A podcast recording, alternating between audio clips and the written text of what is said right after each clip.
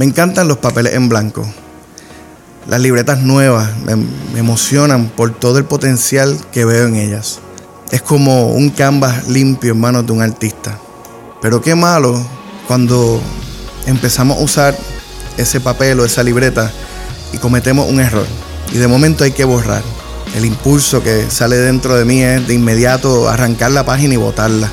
Eso mismo siento a veces cuando cometo un error con un amigo, con mis líderes, con, un cliente. Lo dañé. Mi primer impulso es terminar con la situación. Echarla al zafacón como siempre termino haciendo con las notas llenas de tachones.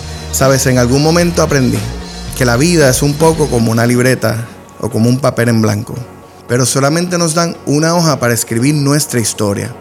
Cuando cometemos errores, no nos queda más que corregirlos, que retomar los proyectos, retomar las relaciones, que lo único que realmente podemos ser perfectos es en corregir nuestros errores.